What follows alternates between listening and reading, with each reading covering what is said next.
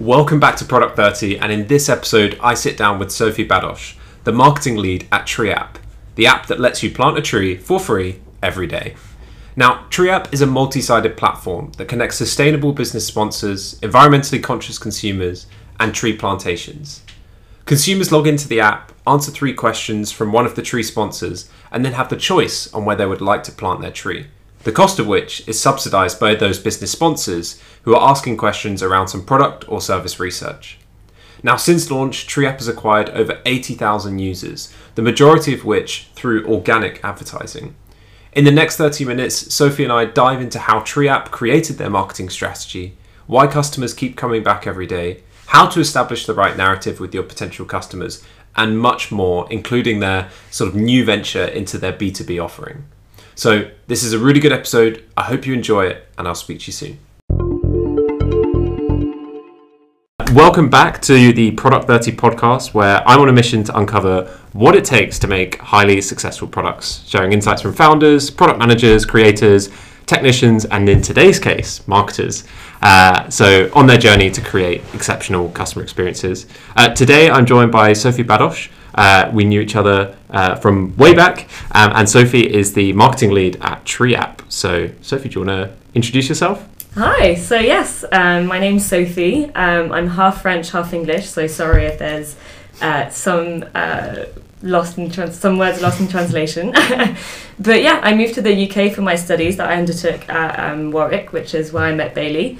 And I went on then to do my master's at King's, where I did mar- uh, marketing. And that's where my journey at TreeApp began, where um, I was doing my master's and TreeApp as an internship part time. Um, and that was before TreeApp even existed. It was a concept. The founders approached me, and uh, it's been a really wonderful experience to be there from the very, very beginning to kind of, you know, strategize on how uh, our go to market strategy and all this um, was very exciting.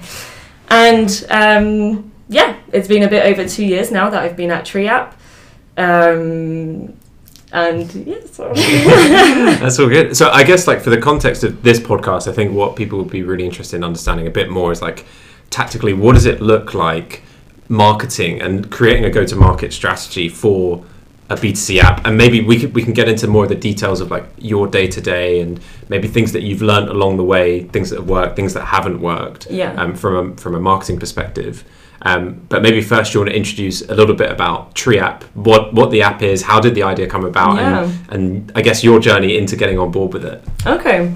So, TreeApp is a mobile app which enables anyone to plant a tree for free every day in less than a minute. And the way it works is as a user, you open the app, you land on a map of the world, and you basically choose where you want to plant your tree. And we currently plant in 12 countries. So, once you've chosen the, your reforestation project, you interact with a um, with an advert from one of our sustainable brand partners, and that usually lasts around 60 seconds. And on the back of completing that ad, they will fund for your tree to be planted. So for the user, it's really it's great because they get to discover sustainable Mhm. brands, but also you get to track your impact, how much carbon you've offset, and um, since November, we've also launched a marketplace where you can now purchase these these products um, directly from TreeApp. Um, so yeah, um, And so so talk, talking about the app then. So when it when you sort of joined, what what stage was TreeApp at? Was it just an idea? Was it like something that they had down and they needed someone to help bring users into the platform? Yeah. Like, So the reason TreeApp um, was created was because the founders basically identified three barriers to taking climate action. People didn't have the time, money, or know how to do so. mhm. So they came about and founded TreeApp. I think it also comes from personal experiences where um, Godefroy, who's half French, half Greek, um, noticed obviously the wildfires firsthand in, in Athens, I think in 2019 or 2020. And Jules, who's half French, half Turkish, um, him, he saw, he realized the importance of not only planting trees, but planting the right trees in the right Mhm. place. Because the government in Turkey decided to plant millions of trees. And I think that was also in 2019. But a couple months later, all of these trees didn't survive. So that's how TreeApp was founded, was basically providing a solution where people were able to make an impact every day, but also making a you know an impact that will Mm. last on our planet. And so, what what did it look like when you joined? Was it just in its infancy? Like how many how many customers or users did you have on the platform when you joined? And I guess where where have we got to today? So when I joined, uh, TreeApp was exactly definitely in its infancy. Uh, it was a concept, and since uh, it's been two years now, we actually recently celebrated our second birthday on Earth Day, um, which was the 22nd of April. And we've gone from zero users to 80,000 users in the space of two years. Um, so that's um, most of it has been done organically. I'd say 90% of our user base was acquired organically. Uh, there's a lot of, of paid strategy now uh, Mm. for the user acquisition, which uh, is obviously a really exciting new prospect for, for marketing as well. Um, to, to, you know to see the the whole marketing strategy evolve from the go to market to now now that we've acquired this user base, it's also realizing how do we engage with our users, how Mm. do we retain our users. And I think if we if we go back to when you were sort of starting, like a lot of like app companies or like B two C companies, there's almost that tipping point or that point on the the curve where it's like now we're starting to like exponentially grow. What was that number in terms of like the number of customers? Like how long did it take for that organic reach to to start to grow like more than like you were expecting basically? Um, that's a really good question. I'd say it took probably in our in our first year. Mhm. Um, is really when in year one is when we did everything organically, and that was twofold. Uh, a lot of it was word of mouth, Mm. uh, and that was through our efforts on social media. And you know, we were growing our, our client base as well in terms of our sustainable brand partners. Mm. Uh, and our other um, acquisition channel was mostly our brand ambassadors who obviously spread the word about Tree App. Uh, Mm. And I'd say when it really, really scaled was after year one when we started our paid ads as well. And obviously, having both working hand in hand is where you really see your product Mm. suddenly um, just growing. And, you know, it's kind of the situation where you, to get big brands, you need a certain amount of client uh, of of users, but Mm. to have users, you also need to show okay, you have Yeah. X and X brand on on Tree App. So um, yeah, it was definitely once we we managed to have a holistic marketing strategy that we saw uh, the product take off. Mm. And what, like, I'm, I'm really interested in, in understanding, like, because I think I've spoken to a lot of different, like, startup founders that are trying to build apps, and organic growth is, like, one of the hardest things. So, what do you think it is about Tree App that sets itself apart? Because I imagine you could have the best marketing strategy in the world, right? Yeah. But if the product wasn't right, if people didn't care about the mission and what they could do on it. So, what do you think sets Tree App apart just from any other app? So I think one of the things that we did uh, initially, which really, really helped guide us, was we established our tone of voice at the very beginning, even Mhm. before the app launched. And establishing this tone of voice really guided the whole marketing and how do we engage with our followers and users throughout all departments, whether it's sales, marketing, product, just and keeping this consistency has also driven how how we engage and how we communicate with everyone. And I think, for example, from a social media perspective, we have this policy if, policy where we basically, uh, you know, we respond to every messages we receive. We we always want to engage and listen from, you know, always listening from our cus- customer feedback, etc. and I think that's something that's really helped us grow from from the early um, from the early days and set us apart. Is people felt like they were part of our journey uh, through the way that we were communicating with everyone. And I'd be really interested to like actually understand like you mentioned about that strategy of like paid search, uh, social media. What was it? What was that strategy that you set out? What what was it actually looking like? What were you? What were the type of things you were posting on Instagram, Facebook, or whatever channels that Yeah. you, you were using at the time? And was there anything that you learned that like particularly worked well and that didn't work well? For sure. So I think something that was really important was establishing our brand pillars and our content pillars on the back Mhm. of this. So we noticed that our users really, really enjoy seeing progress photos from our planting sites because they feel, you know, they can see the impact that they're actually having across the world. Um, How, how did you know that they were enjoying that as well. Was that just Yeah. like through like I guess metrics on social, like the number of reactions, comments, that sort of thing? Exactly. So we were really we're very database, I'd say, as a company, and we, we really track, Mm. uh, as you said, engagement rates, likes, mentions, all this. And yeah, through through analysing our social media posts, we definitely saw that progress pics work better than just if we were to plant if we were to post a photo of a of a tree picture, Mm. for example. Um, as I mentioned as well, our tone of voice was something that we established very early on. I think we can consider that Tree app is a bit cheeky, friendly, approachable, and that's why memes actually works very well for us. Um, and it was good that we could kind of leverage that as well, and uh, you know, as I said, understand what our users and followers like or don't like seeing. And it's really important to track this from the early beginnings because it's been two years now that we obviously adapt our strategy. Some things Mm. that worked a year ago probably don't work as well now, but it's really important to look into it and yeah, and just listen to what our followers want to see. And Mm. that's why we will, we also, I mean, on Instagram especially, you've got so many tools where you can use polling features, question stickers, etc. And yeah, I'd say I'd say uh, that's really important for TreeApp. And do you think that sort of medium, like the, the polls and questions, are where you get most of the customer feedback that then ties in, I guess, two parts. One, like on the marketing strategy of how you you show progress of like the particular plantation or somewhere so forth, and then also the product development as well, what people want to see in app as well as the communications. Yeah. So I'd say that it's actually two separate two separate things. So for Mhm. social media, we would use these polls, but then what's really interesting is that you'll get responses where I'd say a, a lot of times um, you know your audience will tell you we want to see a certain thing you'll Mm. try it out and it doesn't actually work out so iteration and experimentation is just key when it comes to Mm. social media and you know as as much as there's so many gui- guides out there telling you you know the instagram algorithms have changed you need to do x y z it's very much dependent on what your brand is Mm. and and um, yeah just trying out things for yourself. And in terms of product uh, for the development of the app what we mainly use is we we've got the you know we're lucky to have a user base of 80,000 users.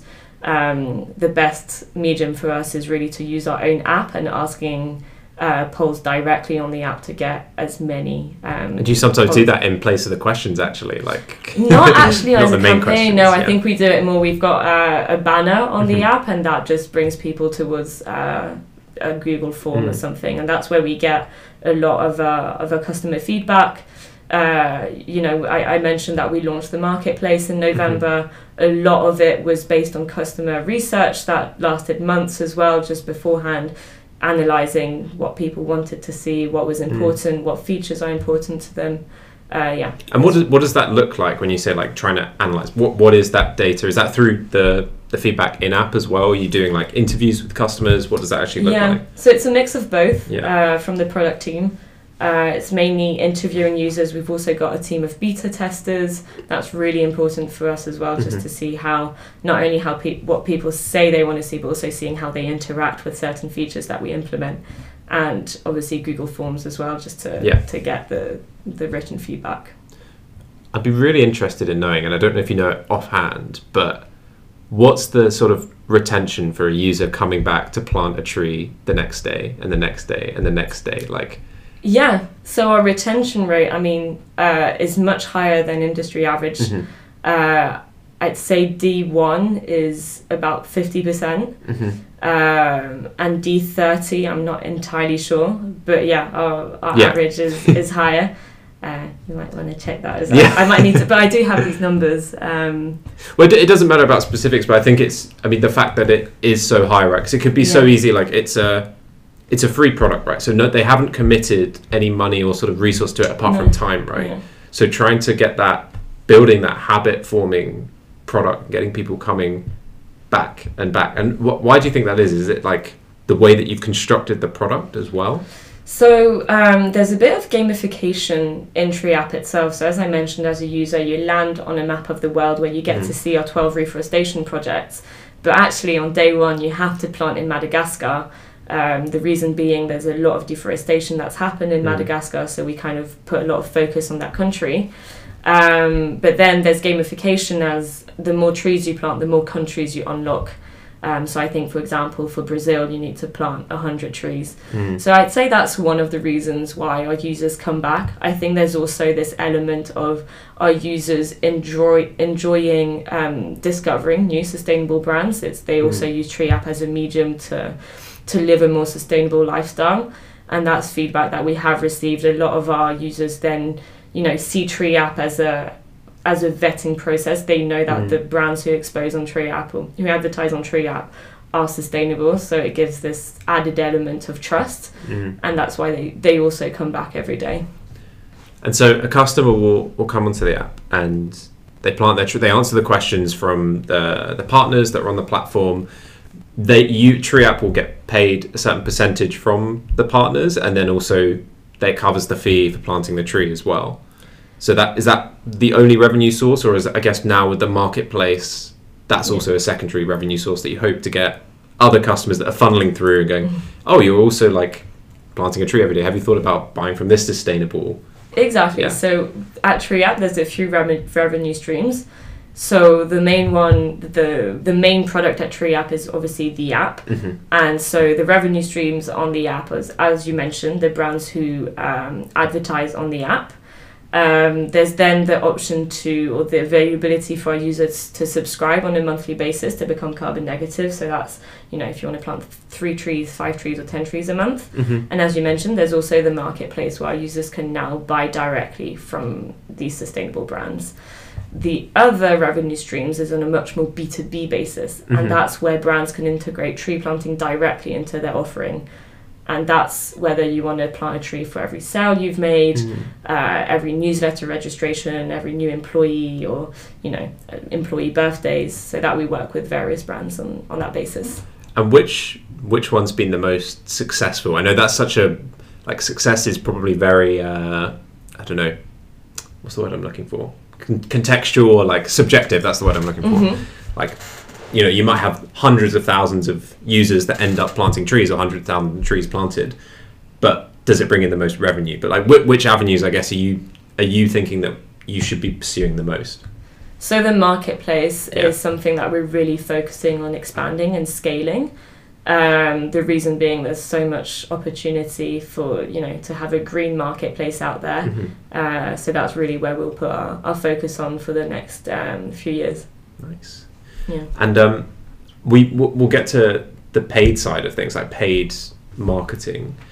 How have you found sort of running and leading a like the paid side of marketing? Because I know, like especially from where I work, there will be like conversations around trying to keep our cost of acquisition below a certain level. Yeah. Um, have you found any difficulties like trying to go? Oh, let's let's go for this advertising route, and which have you seen that have been successful and not so successful so far as well?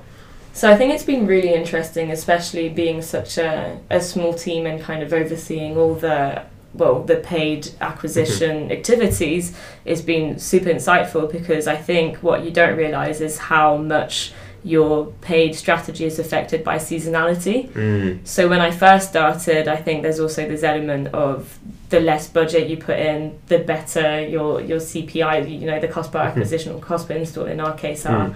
Um, and as soon as you scale, you start seeing trends to change. And I think that was uh, a really big learning on, on our end is obviously as soon, let's say there's Black Friday, Christmas, you'll suddenly see your cost per acquisition triple. And Mm. um, I guess that's something at the beginning you can't really compare um, your your cost per installs month on month. You need to you know um, obviously take into account seasonality, and I'd say again. Um, one thing that we've experimenta- experimentation was also key uh, for us to learn Mm. and iterate like having an iterative approach um, that was something that when when I first started doing paid ads so we started off on Facebook and you know it's trying to find which ad performs the best and you know it's kind of ironic because when I fir- the first campaign that I launched there's one ad that I launched within one of these campaigns and it's to this day still our best performing ad uh, and I've not been able to, to beat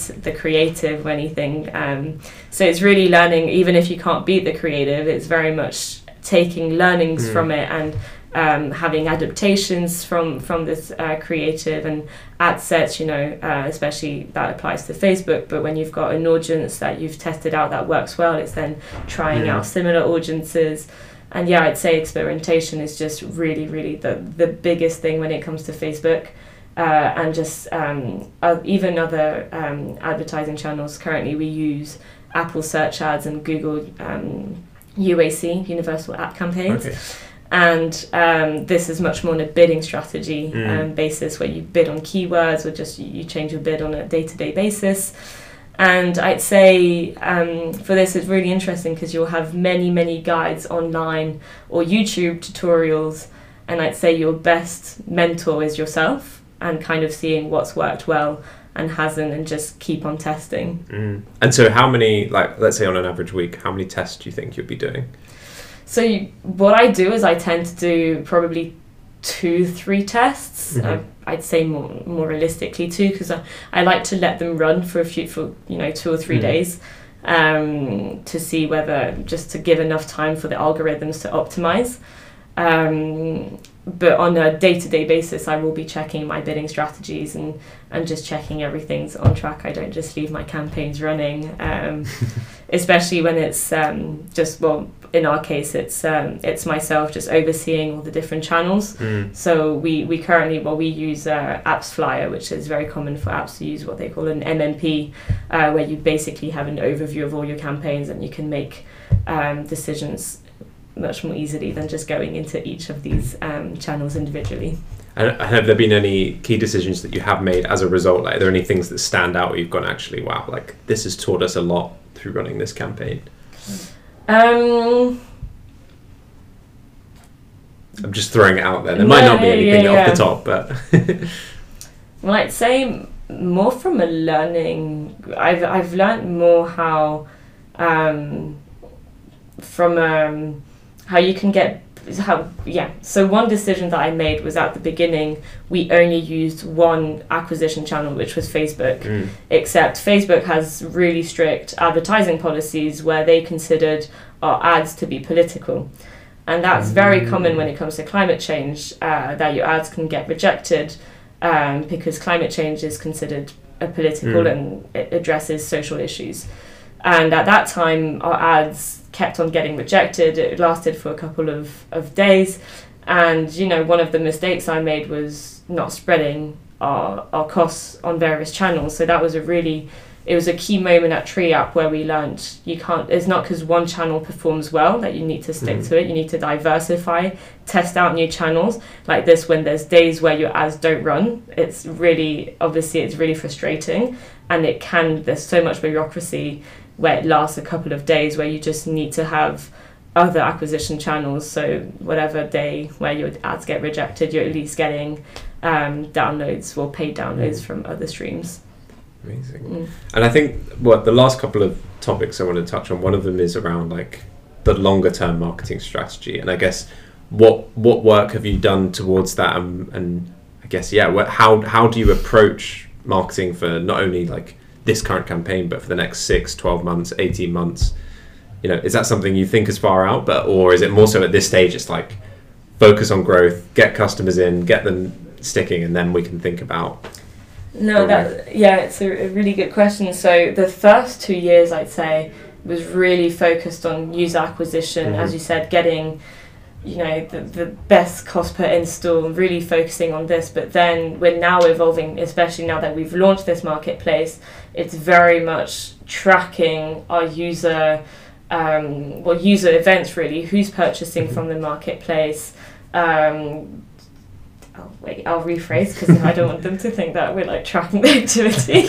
um, so the first two years was very much focused on user acquisition, and you know, we we have the advantage that our catchphrase is very much, or just in general, the concept is that people get to plant a tree for free. Uh, so that's you know the the past two years has really been focused on getting these users on board. And now, how we're seeing it is how do we retain these users and how Mhm. do we engage and provide them with the content that they want to see? So, from a marketing perspective, it's really interesting because before the only KPIs that I'd set myself would be very much tracking the cost per installs, the user registration rates, Mm. whereas now it's much more focused on um, how many subscribers are we getting, the marketplace, how can we grow the marketplace, and that's obviously through um, looking at the data and um, and yeah, scaling through. Well, obviously, I, I I mentioned that we're using AppsFlyer, but it's very much optimizing campaigns towards um, towards the marketplace and, and retargeting. And that was an element at Tree App that we didn't have at the beginning. That I think there's a huge potential for us to Mm. to go into and, and yeah and just provide the content that our users want to see and make it relevant i think that's one of the things as well it's um, yeah just showing content that our users want to see Amazing. Well, I've just got w- one last question before we go on to some quick fire questions, which is do you have any other advice to any other sort of companies that were, were in a similar space, let's say, and they were trying to come up with their, their own marketing strategy? Like, I know it's very broad, but you can Mm. do, you know, think of it in term, you can think of it in the terms of a context of a B2C app or whatever. But what sort of advice would you have liked to have had starting out two and a half years ago when you were joining the team?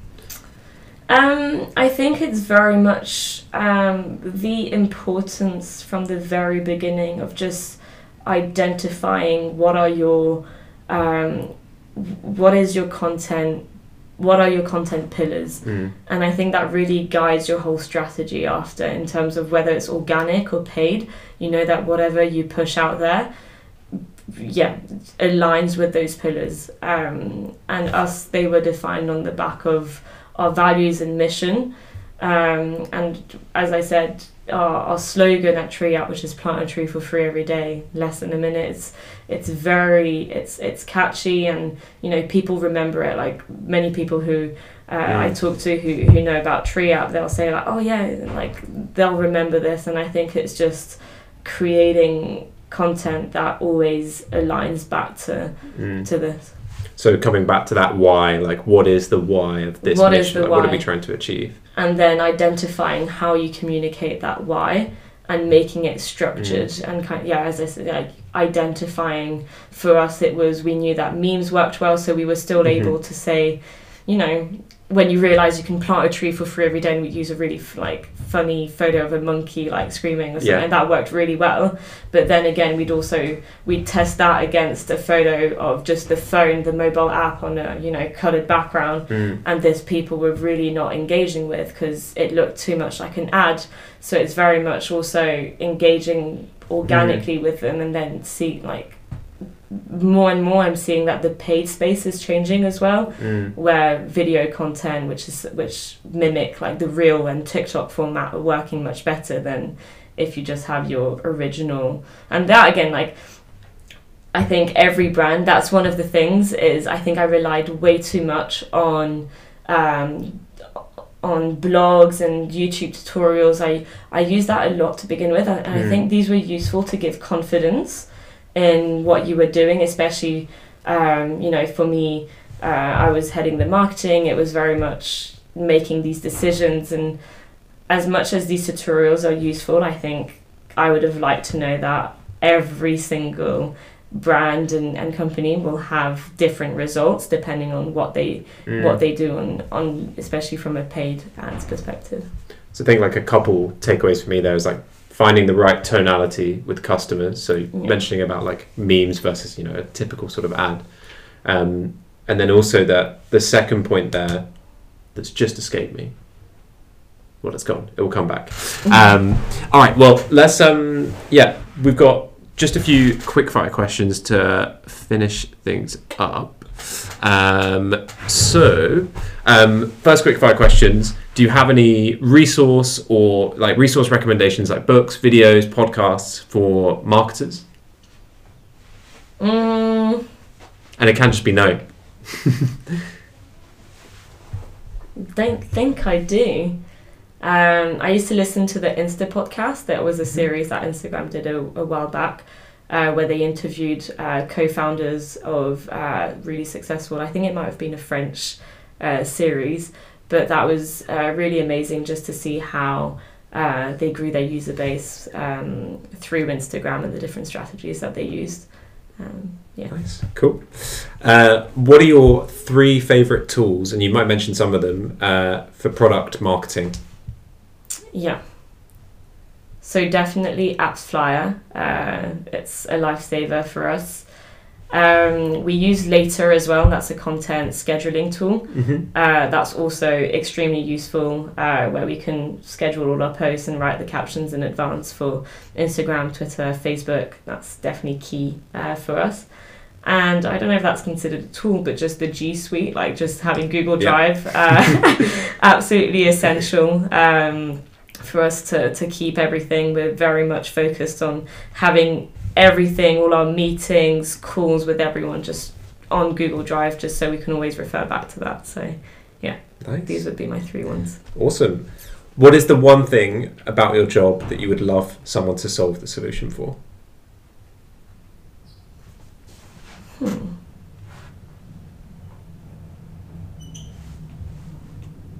Hmm, hmm, hmm. Lucky you can edit. um, I think it's uh, especially um, well ahead of us scaling. Uh, I would love to have more time to.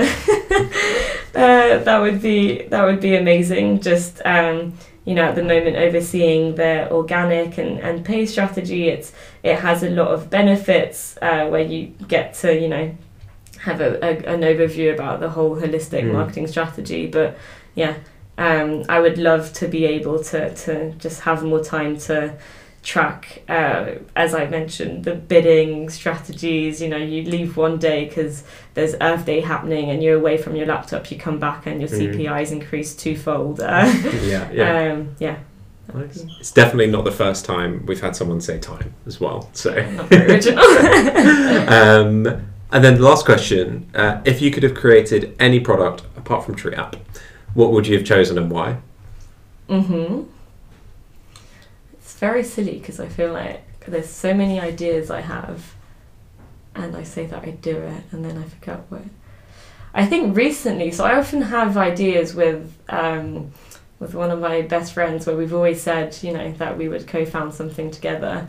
And our latest idea, which we're pretty sure it does already exist, but we were both out of charge um, on our phones, and we thought it'd be really cool to have a solar powered um, Mhm. battery with us.